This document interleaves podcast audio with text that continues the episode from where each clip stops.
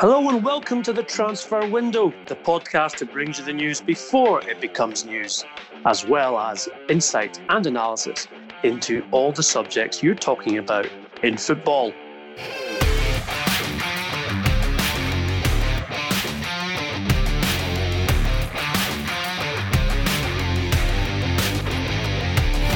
I'm Ian McGarry, and joining me today, as always, is our transfer guru, Duncan Castles. But I'm also delighted to say that by popular demand, because so many of you have been asking the question, when's that Italian really handsome guy coming back on to the podcast?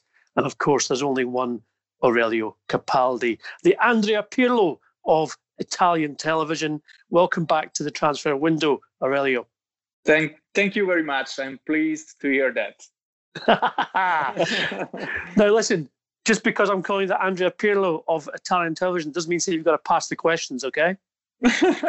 you can call me the maestro if you like. The maestro, okay. I'm, as always, as always. I'll just call you Mister. Mister. Mister. Mister.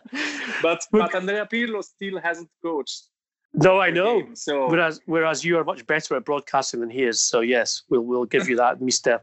Uh, we're going to start today's podcast with Manchester City's pursuit of Napoli central defender Kalidou Koulibaly.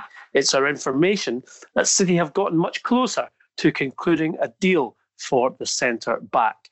In fact, it's reported uh, to us here at the transfer window that personal terms are all but agreed with the player himself, and that a lot of work in the past few days with regards to agreeing a fee with Napoli has also been successful in terms of making progress.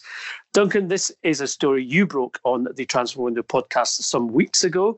Uh, does this come as a surprise to you, or do you think that we are going to see the end of this particular transfer with the player moving to the Etihad Stadium.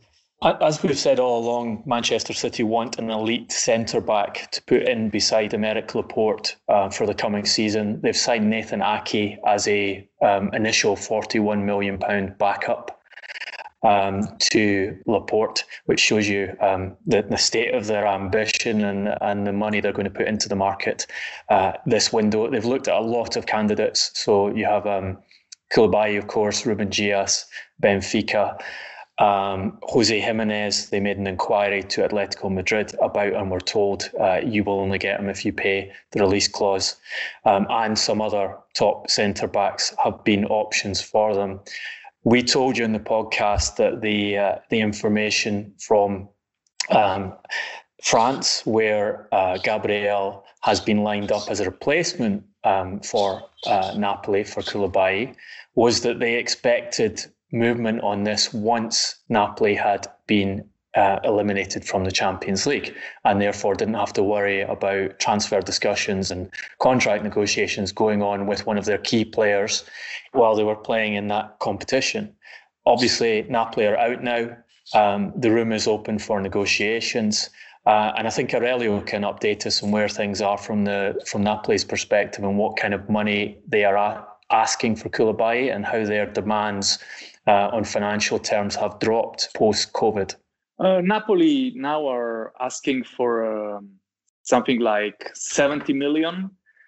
Uh, of course, they they used to ask for more be, before the virus, but now they know that uh, the the times are have changed.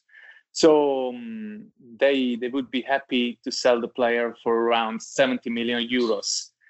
Uh, from what we know, City uh, have offered something like 60. So I don't think the two clubs are too far. And um, when Ancelotti was sacked and um, Mr. De Laurentiis appointed Gattuso, Gattuso was told that probably uh, Koulibaly uh, would go at the end of the season. So he's ready to lose the player.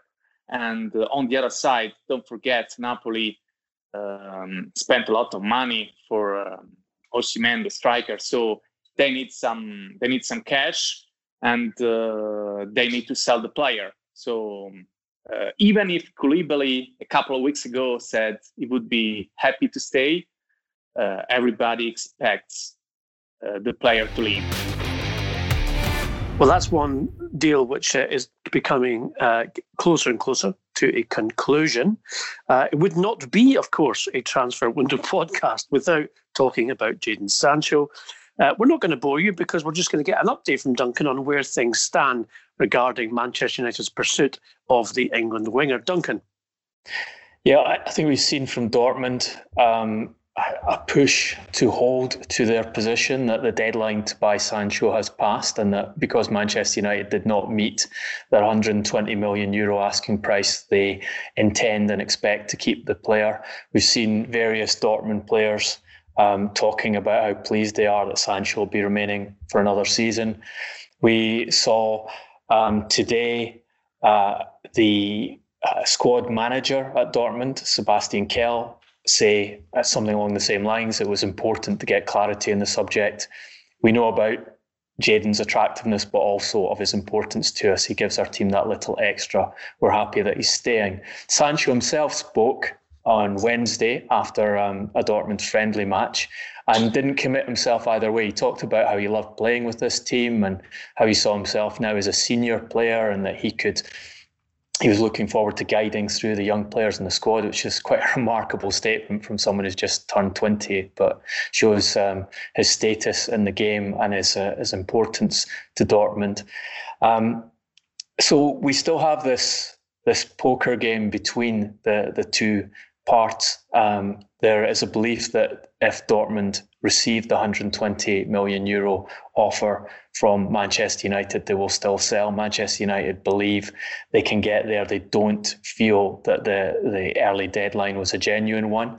And they have, in their eyes, till October 5th to resolve the situation. However, I get um, the sense from information I've heard over the last couple of days that United are now setting themselves up for the possibility that they cannot get a final agreement on Sancho and they're looking to an alternative strategy for their substantial transfer funds in this window if Sancho can't be done this summer. We told you um, last month that they'd made an inquiry about Ousmane Dembele at Barcelona, who everyone knows is available for sale and probably for loan from Barcelona because of the problems he's had at the club. Um, there has been an inquiry as to what the cost of that deal would be, um, loan fee, salary, etc. Whether an option to buy would have to be included. Um, I'm also hearing that United are looking to reallocate cash if Sancho cannot be done to other areas of the team that Ole Gunnar Solskjaer wants reinforced uh, going forward and which had not been a priority. Right wing had been the priority. Sancho is the priority. But they will look to do um, business in other areas. We've talked previously about the centre back, who they would like to do in tandem with Sancho, regardless of whether he's done the left-sided centre back, the ability to take the ball out of defence and and and create play. They're also in the market for a fullback, um, preferably a left back, um, and as a essentially as a backup to Luke Shaw but a young, um, talented player who can be developed into a potential uh, first choice fullback for the team. Um, they have the option then to move Brandon Williams over to the right hand side as the, the backup to Aaron Wan Bissaka. Um, we told you in May that there was an interest in Manchester United and Fodé Ballo-Touré, um, the left back at Monaco, and I think he's very much in that category of young. He's a French under 21 international.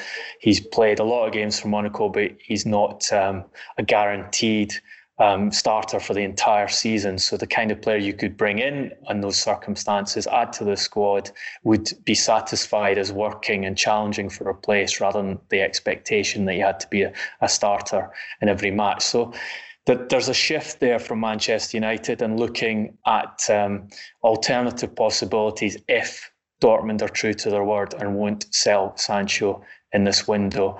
And, and I think that's probably a welcome sign um, from Man- for Manchester United fans that United are operating in a way um, where they ha- they have at least a, a, a strategy set out for them. Um, should their first choice deals not be um, completable in this window. Aurelio, uh, you have seen Douglas Costa play for Juventus over the last uh, two, three years. Um, there is a suggestion um, that he may be made available for transfer or even on loan. Uh, Manchester United have expressed an interest in him uh, in the past. Would you see that as being a plausible uh, replacement, if you like, in terms of transfer if United don't get Sancho? I think that's a possibility. Uh, the quality of Douglas Costa is high. Uh, I think that uh, his dribbling is fantastic. The only question mark is about his physical conditions because injuries um, are uh, frequent with him. So uh, that is the only question mark, but um, the ability of the player is there. And Juventus uh, are ready to sell him. So I think that uh, that's a real possibility. Aurelio, what kind of fee are Juventus looking for for Douglas Costa? And if they can't achieve that fee, do you see them loaning the player for a season with an option to buy towards the end of the window in order to get his um, wages off their um, quite strained financial books for the for the coming season? I think that United and the potential buyers uh, of Costa are aware of his um, problems with injuries. So I think that uh, giving the player alone with uh, uh, a clause to buy him is uh, is something more probable, and um, I think uh, on the other side that Juventus can't wait uh, to get rid of his wages because they have so many players now and they want to get rid of some uh, big wages. And uh, that's why i think that loaning the player is something possible with regards to juventus uh, aurelio um, we did speak about the italian champions on this week's podcast earlier um, and obviously there is a new coach, head coach in place, but there's also uh, problems for one of Europe's most elite clubs in terms of their finances. Uh, is it true that they are estimating a, a loss of around possibly up to 70 million euros just for the coming season based on the uh, consequences of the viral pandemic? That's that's what experts say. And um, so also their plans of course um, are to be made according to uh, the financial situation. Of course the virus was a big factor. Uh, when they signed ronaldo they thought that um, they would get bigger on global terms uh, but uh, something has not worked out and now uh, they are ready to get rid of some players. Um, Arthur and Kulusevski uh, are the two players uh, sure to to join the team, and um, Andrea Pirlo uh, already already said he likes them. Uh, on the other side, uh, some deals like Matuidis will be will be done uh, in the next days. Matuidi, after Matuidi's departure, Juventus are trying to get rid of Higuain and Khedira, for example. Uh, Aaron Aaron Ramsey's future still uncertain. Although I think that Ramsey uh, must be given another chance because uh, he still hasn't shown what he can do in Turin. What is the, the view on Cristiano Ronaldo's um, time at Juventus? What's the perception from Andrea Agnelli, um, from the club, from the supporters, and, and actually from Cristiano himself? Is the is the idea that this is a project that hasn't worked, or have external circumstances and perhaps the appointment of a of a coach who who wasn't an ideal fit for Juventus when you came on the podcast last year. You were telling us that you didn't expect Maurizio Sarri to do well at Juventus and you didn't see that he was a Juventus style coach. Have, have they all conspired to have this um, this failure in the Champions League again, even though Cristiano Ronaldo's been on the team? You, um, Cristiano Ronaldo and Sarri, for example, didn't get on very well. for example, during during training, Sarri always want always used to say to Cristiano, two touches, two touches. Uh, and uh, Cristiano was quite annoyed uh, for um, this is one of the reasons why he was uh, he, he, didn't like so much training with with Sarri. But talking about Sarri, many things went wrong, and uh, we'll talk about them later if you like. But um, talking about Cristiano, first of all, Juventus said that he will stay. Agnelli is still confident. Um, that's a deal that uh, he wanted to make with Paratici, while, for example, the former uh, general director Giuseppe Marotta, now working for Internazionale, he was skeptical about deal and he left the club. Uh, but Juventus still believe in Ronaldo, and uh, now the whisper is that uh, Ronaldo might leave. Uh, of course, Ronaldo mm, had dreamed of different European nights with Juventus, but in the end, um, uh, everybody is talking about uh, Dybala, the possibility of Dybala uh, leaving Juventus. Dybala has a big market, and Juventus uh, needs some cash in a moment like this. So he's very popular. Dybala is very popular among the fans, among Juventus fans. But if a big offer came up, then Juventus would be in a position to sell. And Aurelio, um, bring us up to date um, as well, because uh, most people are, were and still are expecting um, Manchester City captain David Silva to mm. join Lazio. But you have some news for us regarding a p- possible other destination for Silva. Yes, yes. Uh, Lazio uh, are still uh, trying to make the announcement, but they're not making the announcement and um, it was reported that in the next two three days they would announce Silva. So uh, the deal uh, seemed to be done, but uh, from what we learned, Andrea Pirlo, who obviously spoke the same language of Silva on the pitch and knows the player very well, he inquired about the situation and uh, he asked Juventus to try to sign him because Andrea Pirlo knows exactly that Juventus uh, needs some quality players in midfield. Midfield was one of the biggest problems for Juventus in the last season. If you compare uh, the midfield they used to have, for example, in 2015 when they, they got to the Champions League final in Berlin, and they had Pirlo himself, and then they had uh, Pogba, and then they had Vidal and Marchisio. That was quality, uh, the same quality they lacked uh, during the last season. So Pirlo knows exactly where to start from midfield, and David Silva is someone that he likes a lot. So he would be more than happy to work with him. How do you think Andrea Pirlo will do as a coach of such a storied club? Um, he has not coached at all anywhere. He was supposed to be under 23 coach this season and has been promoted a week later in, into the job.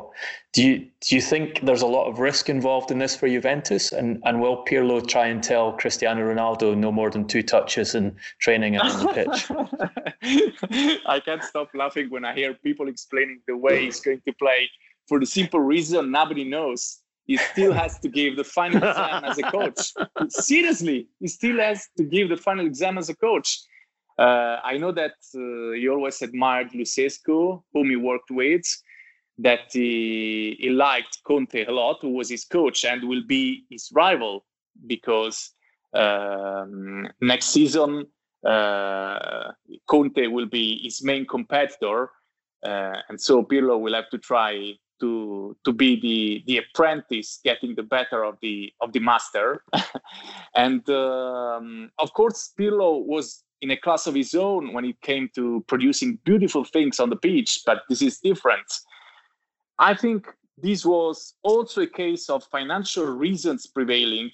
Uh, for pirlo is a terrific opportunity and then the club needs someone trusted who is happy to work towards a, tom- a common goal and will care little for what went before. So Pirlo is more than ready to start to work with um, what Juventus will give him. Uh, they will they will try to give him a competitive team and to listen to his football tastes, but of course, on the other side, they have to be careful to financial reasons. So that's why Silva might be a good idea for Pirlo. Aurelio, Pirlo didn't intend to become a coach during his playing career. What changed his mind to make this That's step? True. In... That's true. Um, seven years ago, he said, "I wouldn't bet a euro on um, on my coaching career. I think uh, I will not be someone like Conte who leaves the the profession in such uh, big way. He's so intense. He's so focused, and so he used to talk um, in this way. But then he changed his mind when um, when he decided to to attend Coverciano uh, and the the football the the football coaching course reserved to, to, to the world champions uh, of the 2006. Uh, so he attended the, um, the course with uh, Cannavaro, Gattuso, and the other guys, and he started to to appreciate it. He started to think in a different way, and now uh, he got this big opportunity. Only two weeks ago, he was introduced to the press as the new Juventus under 23 uh, coach. Uh, so that was that seemed to be uh, his his first task as football coach. But then Sarri went out of the Champions League, so the chairman Agnelli decided that uh, he had to learn quickly and uh, appointed appointed him. Really, one of the um, things that I've discovered in my experience uh, of working with managers who were there at the very top of the game as players, so elite players who then become coaches of big clubs, is that some of them can't really cope with the fact that the players they're coaching are not of the same level as they are.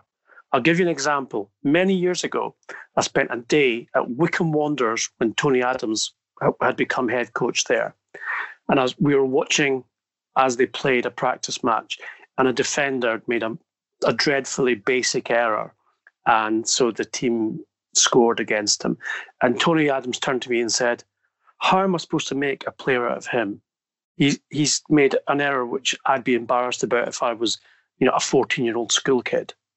Yeah. And right there and then I thought, You're never going to make it as a coach, Tony because it is your job to to make that player better, not to criticize him and tell him that you're much better than he is.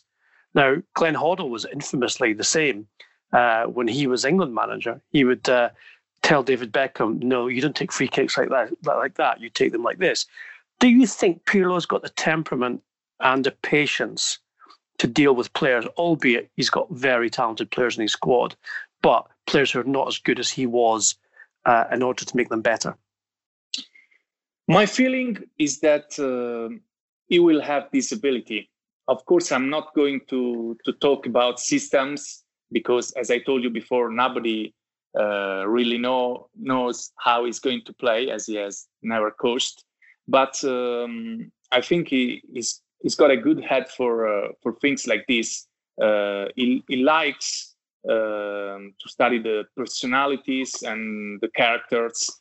And I think that um, uh, he will understand, for example, that um, he will not have another Pirlo soon. And the irony is that he needs someone like Pirlo now in Juventus midfield, but um, he, will not have someone like him. So he will have to be um, sensitive and sensible and uh, my feeling is that um, he, he, will do that uh, because he seems uh, a shy guy, but he can be also very ironic and funny.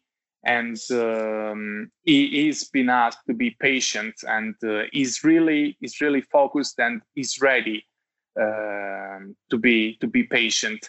This is an unexpected opportunity for him he knew that uh, he was supposed to start uh, from the under 23, while in two weeks uh, things have changed completely. And so this is going to be a huge opportunity, and he will be patient. Of course, it will depend. It will depend all also uh, on the quality of the players he will be given. And uh, that is something uh, which has to be um, learned uh, in in the next weeks. And nobody knows now if Dybala is going to stay or not. For example um, from from what i know um, Pirlo um, also made made his uh, employers understand that uh, Jimenez uh, is a is a player who would would love uh, in the center of attack. But uh, talking about relationship with uh, with big players, I think will he will will get on with Ronaldo because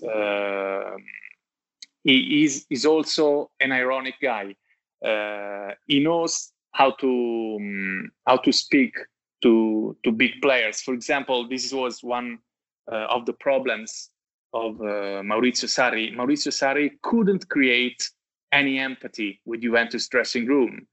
Uh, when uh, when he took over one of the first friendlies, uh, he was talking to the team. Um, it was a friendly against Tottenham. He was talking to the team, and uh, he said, "I really don't know how I managed to lose two titles against you." And that was a really bad start. that was a really bad start. that reminds that reminds me of Rafa Benitez when he took over from Mourinho at Inter, and mm. uh, and came in and, and told the players the first thing he told them was they weren't fit enough, and he'd he'd get them fitter and get them playing better football. Just what one month after they'd become the first team in Italian football history to win all three major titles in one go. And as it was explained to me, that was the end for Benitez on that first day because the players just went, "Who is this guy?" And he also asked to remove some uh, big pictures in the in the walls of the Internazionale camp with big pictures of uh, of Mourinho and his trumps, and of course the guys were uh, were very uh, annoyed by by this attitude because you have to be uh, respectful uh, of the of the success who, of, of the people who came before you. That really surprises me, Aurelio. I can't believe that um, Rafa would want to remove pictures of Jose, given that they love each other so much. It just seems very strange. That's very strange. There is no irony in what you say, I guess. me, me and Andrea Pirlo, we've got on well. well, I understand that Andrea Pirlo got a good luck text from his uh, former New York City teammate Frank Lampard uh, and said in return, uh, You've been through this already, so expect me to be calling you. Given they're both young managers uh, in, in, in their first really big jobs. Obviously, Frank was at Derby for a year.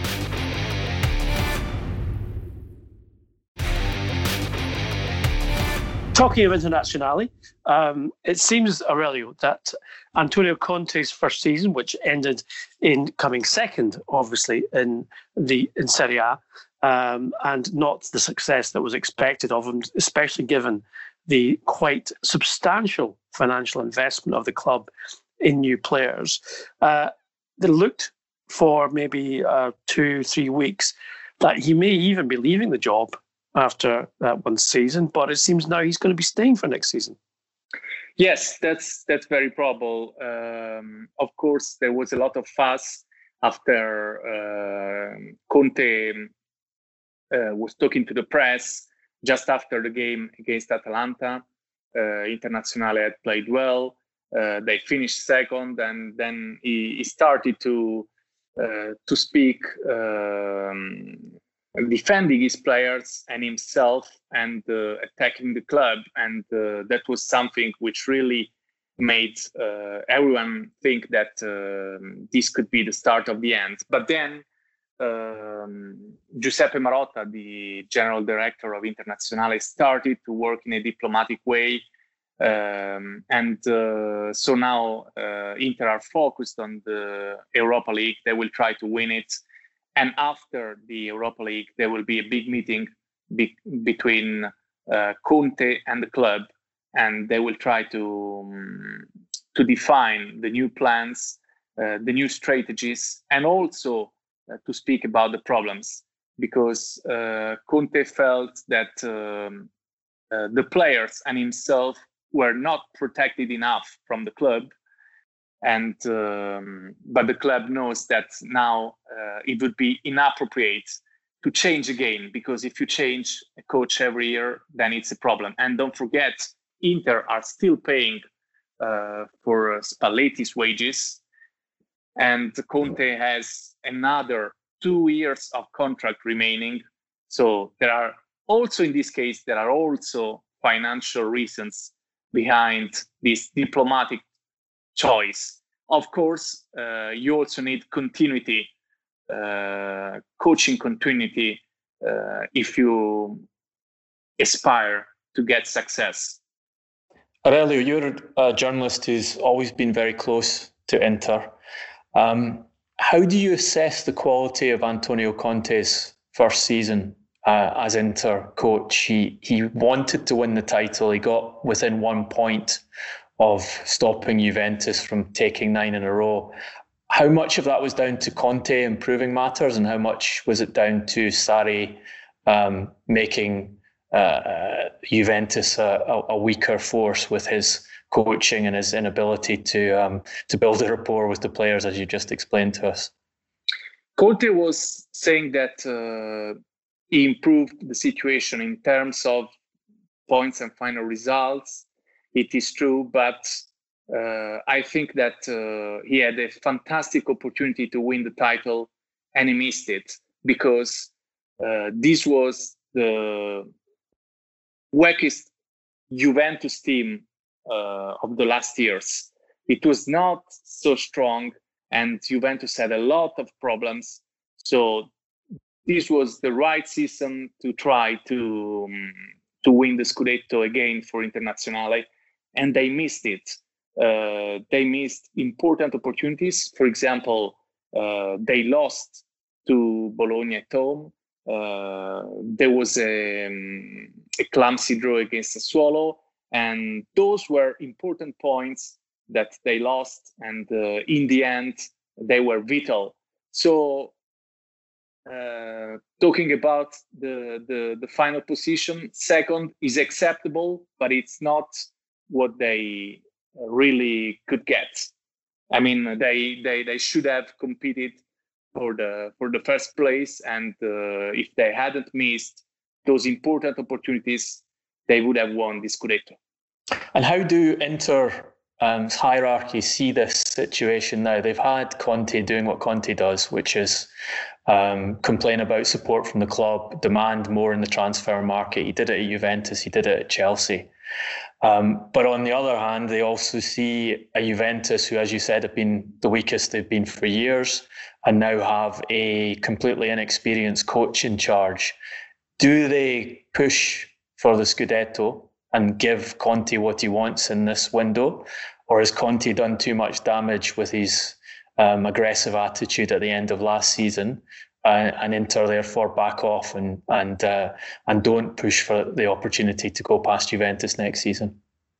No, they are trying to to keep their nerve, and they're trying to to make things um, the right way to to go with Conte again, because they know that uh, next season is a real is a really important opportunity to win the Scudetto.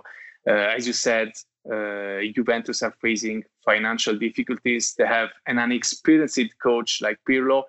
Uh, Internazionale know Conte better now. Uh, they have worked together for one year. Uh, they got the second place. So there are the, the right conditions to think of uh, getting the first place. And it is going to be the right opportunity for them. So changing now Conte with two years of contract remaining, and don't forget that he earns a lot of money, then it would be a mistake. So that's why Inter will uh, will try to clarify the situation, but on the other side, uh, they will stay strong. They will keep their nerve, and they will try to go on with Conte. Earn, earns a lot of money, and as Marina Granovskaya could tell you, has very good lawyers on his side. I think I think that Inter Inter uh, know this. So as he has two more years of contract remaining, uh, at least one, it's better to go on together. Yes, earning lots of money and having good lawyers kind of goes together, like horse and carriage, etc. Uh, I'm intrigued, uh, Aurelio, since we have you on the podcast. There's obviously a huge competition which is going to take place next season, and that, of course, is between the grand old lady and the grand old team to play for, uh, as Celtic and Juventus try to beat each other to a record breaking 10 titles in a row. Who would you say is going to get there first?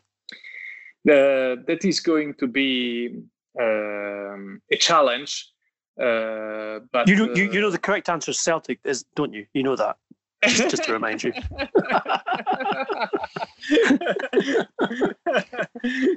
you you can speak for myself. So, but as you know, as you know, as you know, I'm a, I'm a, I'm a Juventus man at heart as well as Marc- Marcotti always said. You're a pot hunter, McGarry. Let's talk about Atalanta, uh, Aurelio, um, a team who have exceeded expectations uh, and also performed brilliantly over the course of the Serie A season, as well as in the Champions League. Their exit earlier this week uh, seems has ended their season, uh, albeit belatedly. Um, there is an expectation that the uh, let's say the vultures uh, of bigger clubs in Italy and European football are hovering to take their best players.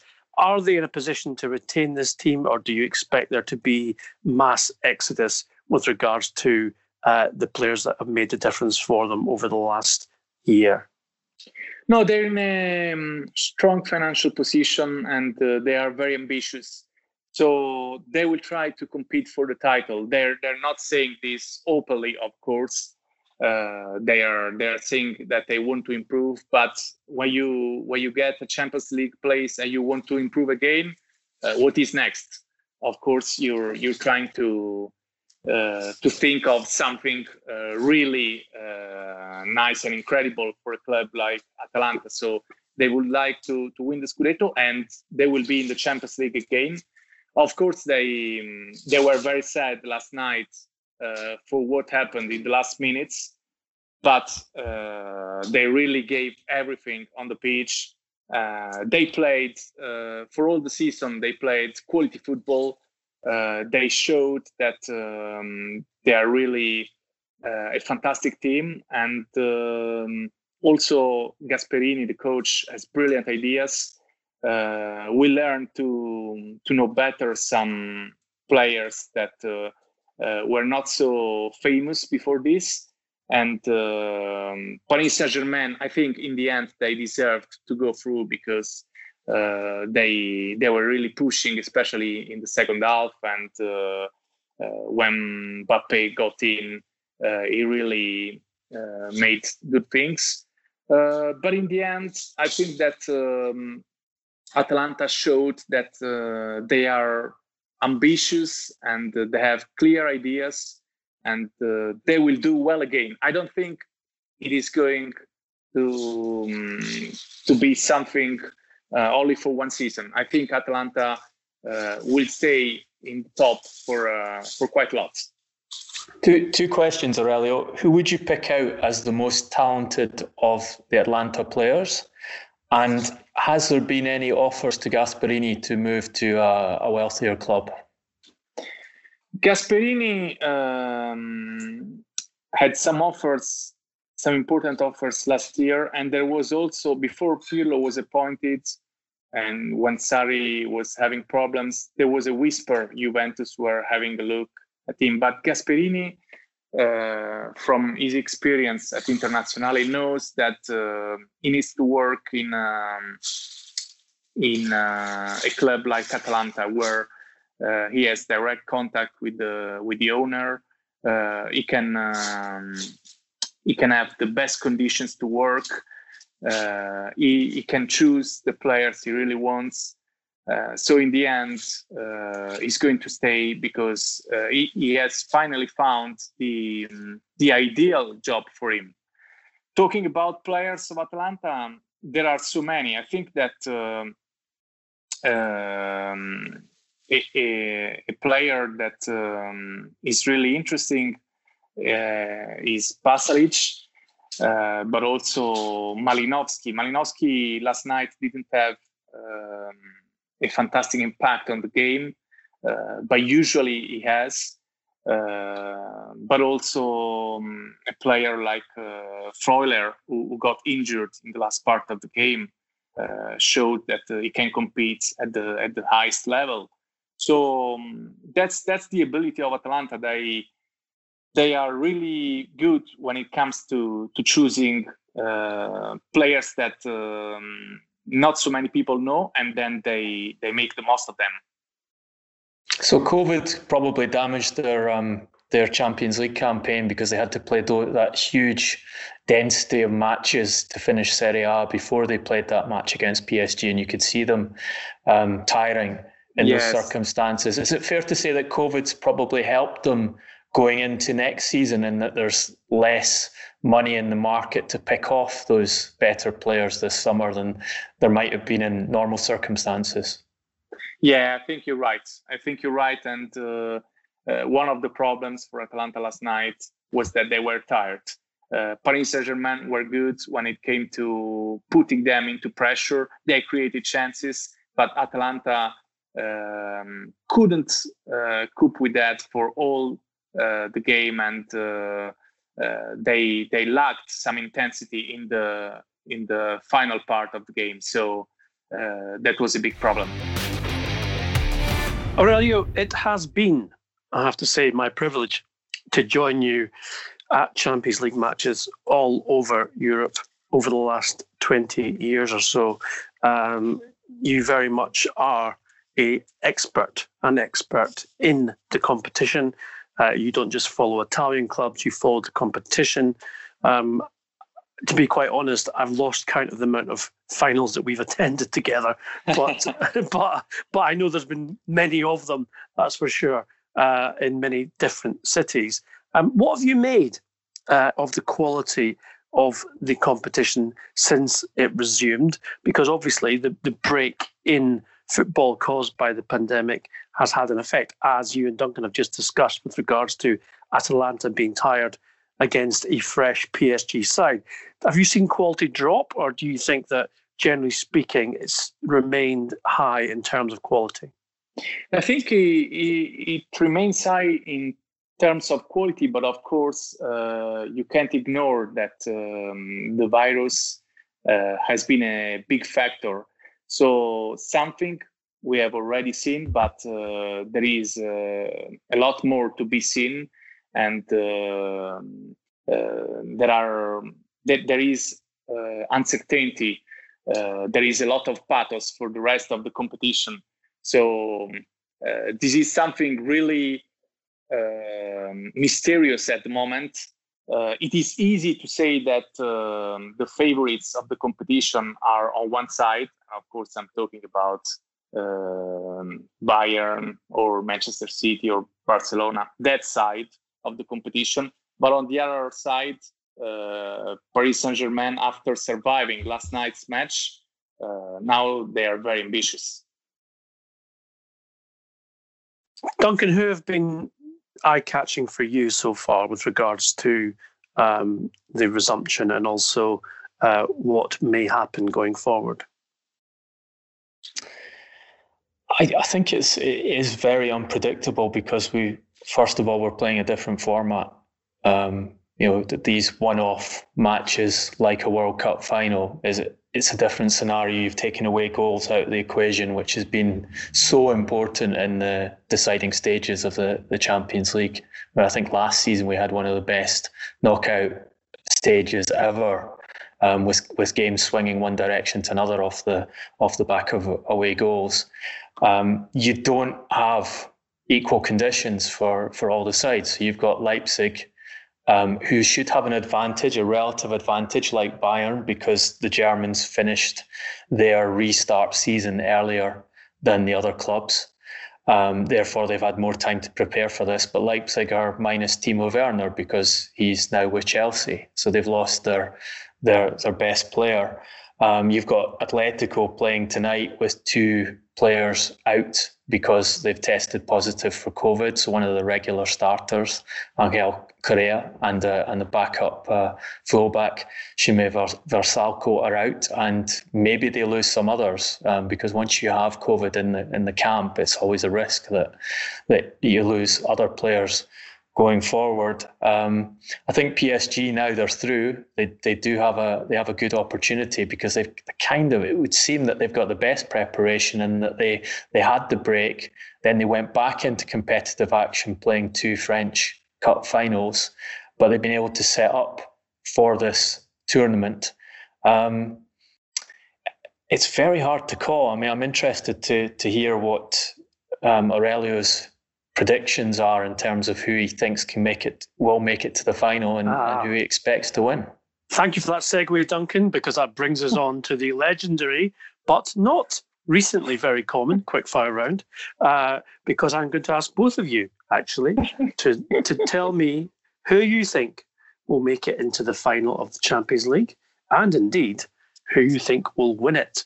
And of course, as always, once the final is decided, we will come back to this and analyse your predictions, and we shall uh, either uh, give you credit or indeed laugh at you, depending on what your predictions are. So be careful, gentlemen. Your reputations are on the line. Aurelio, so, first, so just because, so just because we said that it's so unpredictable you ask us to predict. Sì, maestro, maestro.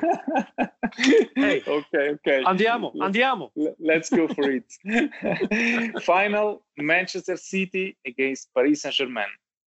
So, Aurelio Capaldi, um, our expert in Champions League football, and I mean that genuinely, I was just kidding about um, being laughing at anything, uh, has said that there will be a new champion of the Champions League this season. Now that would be something.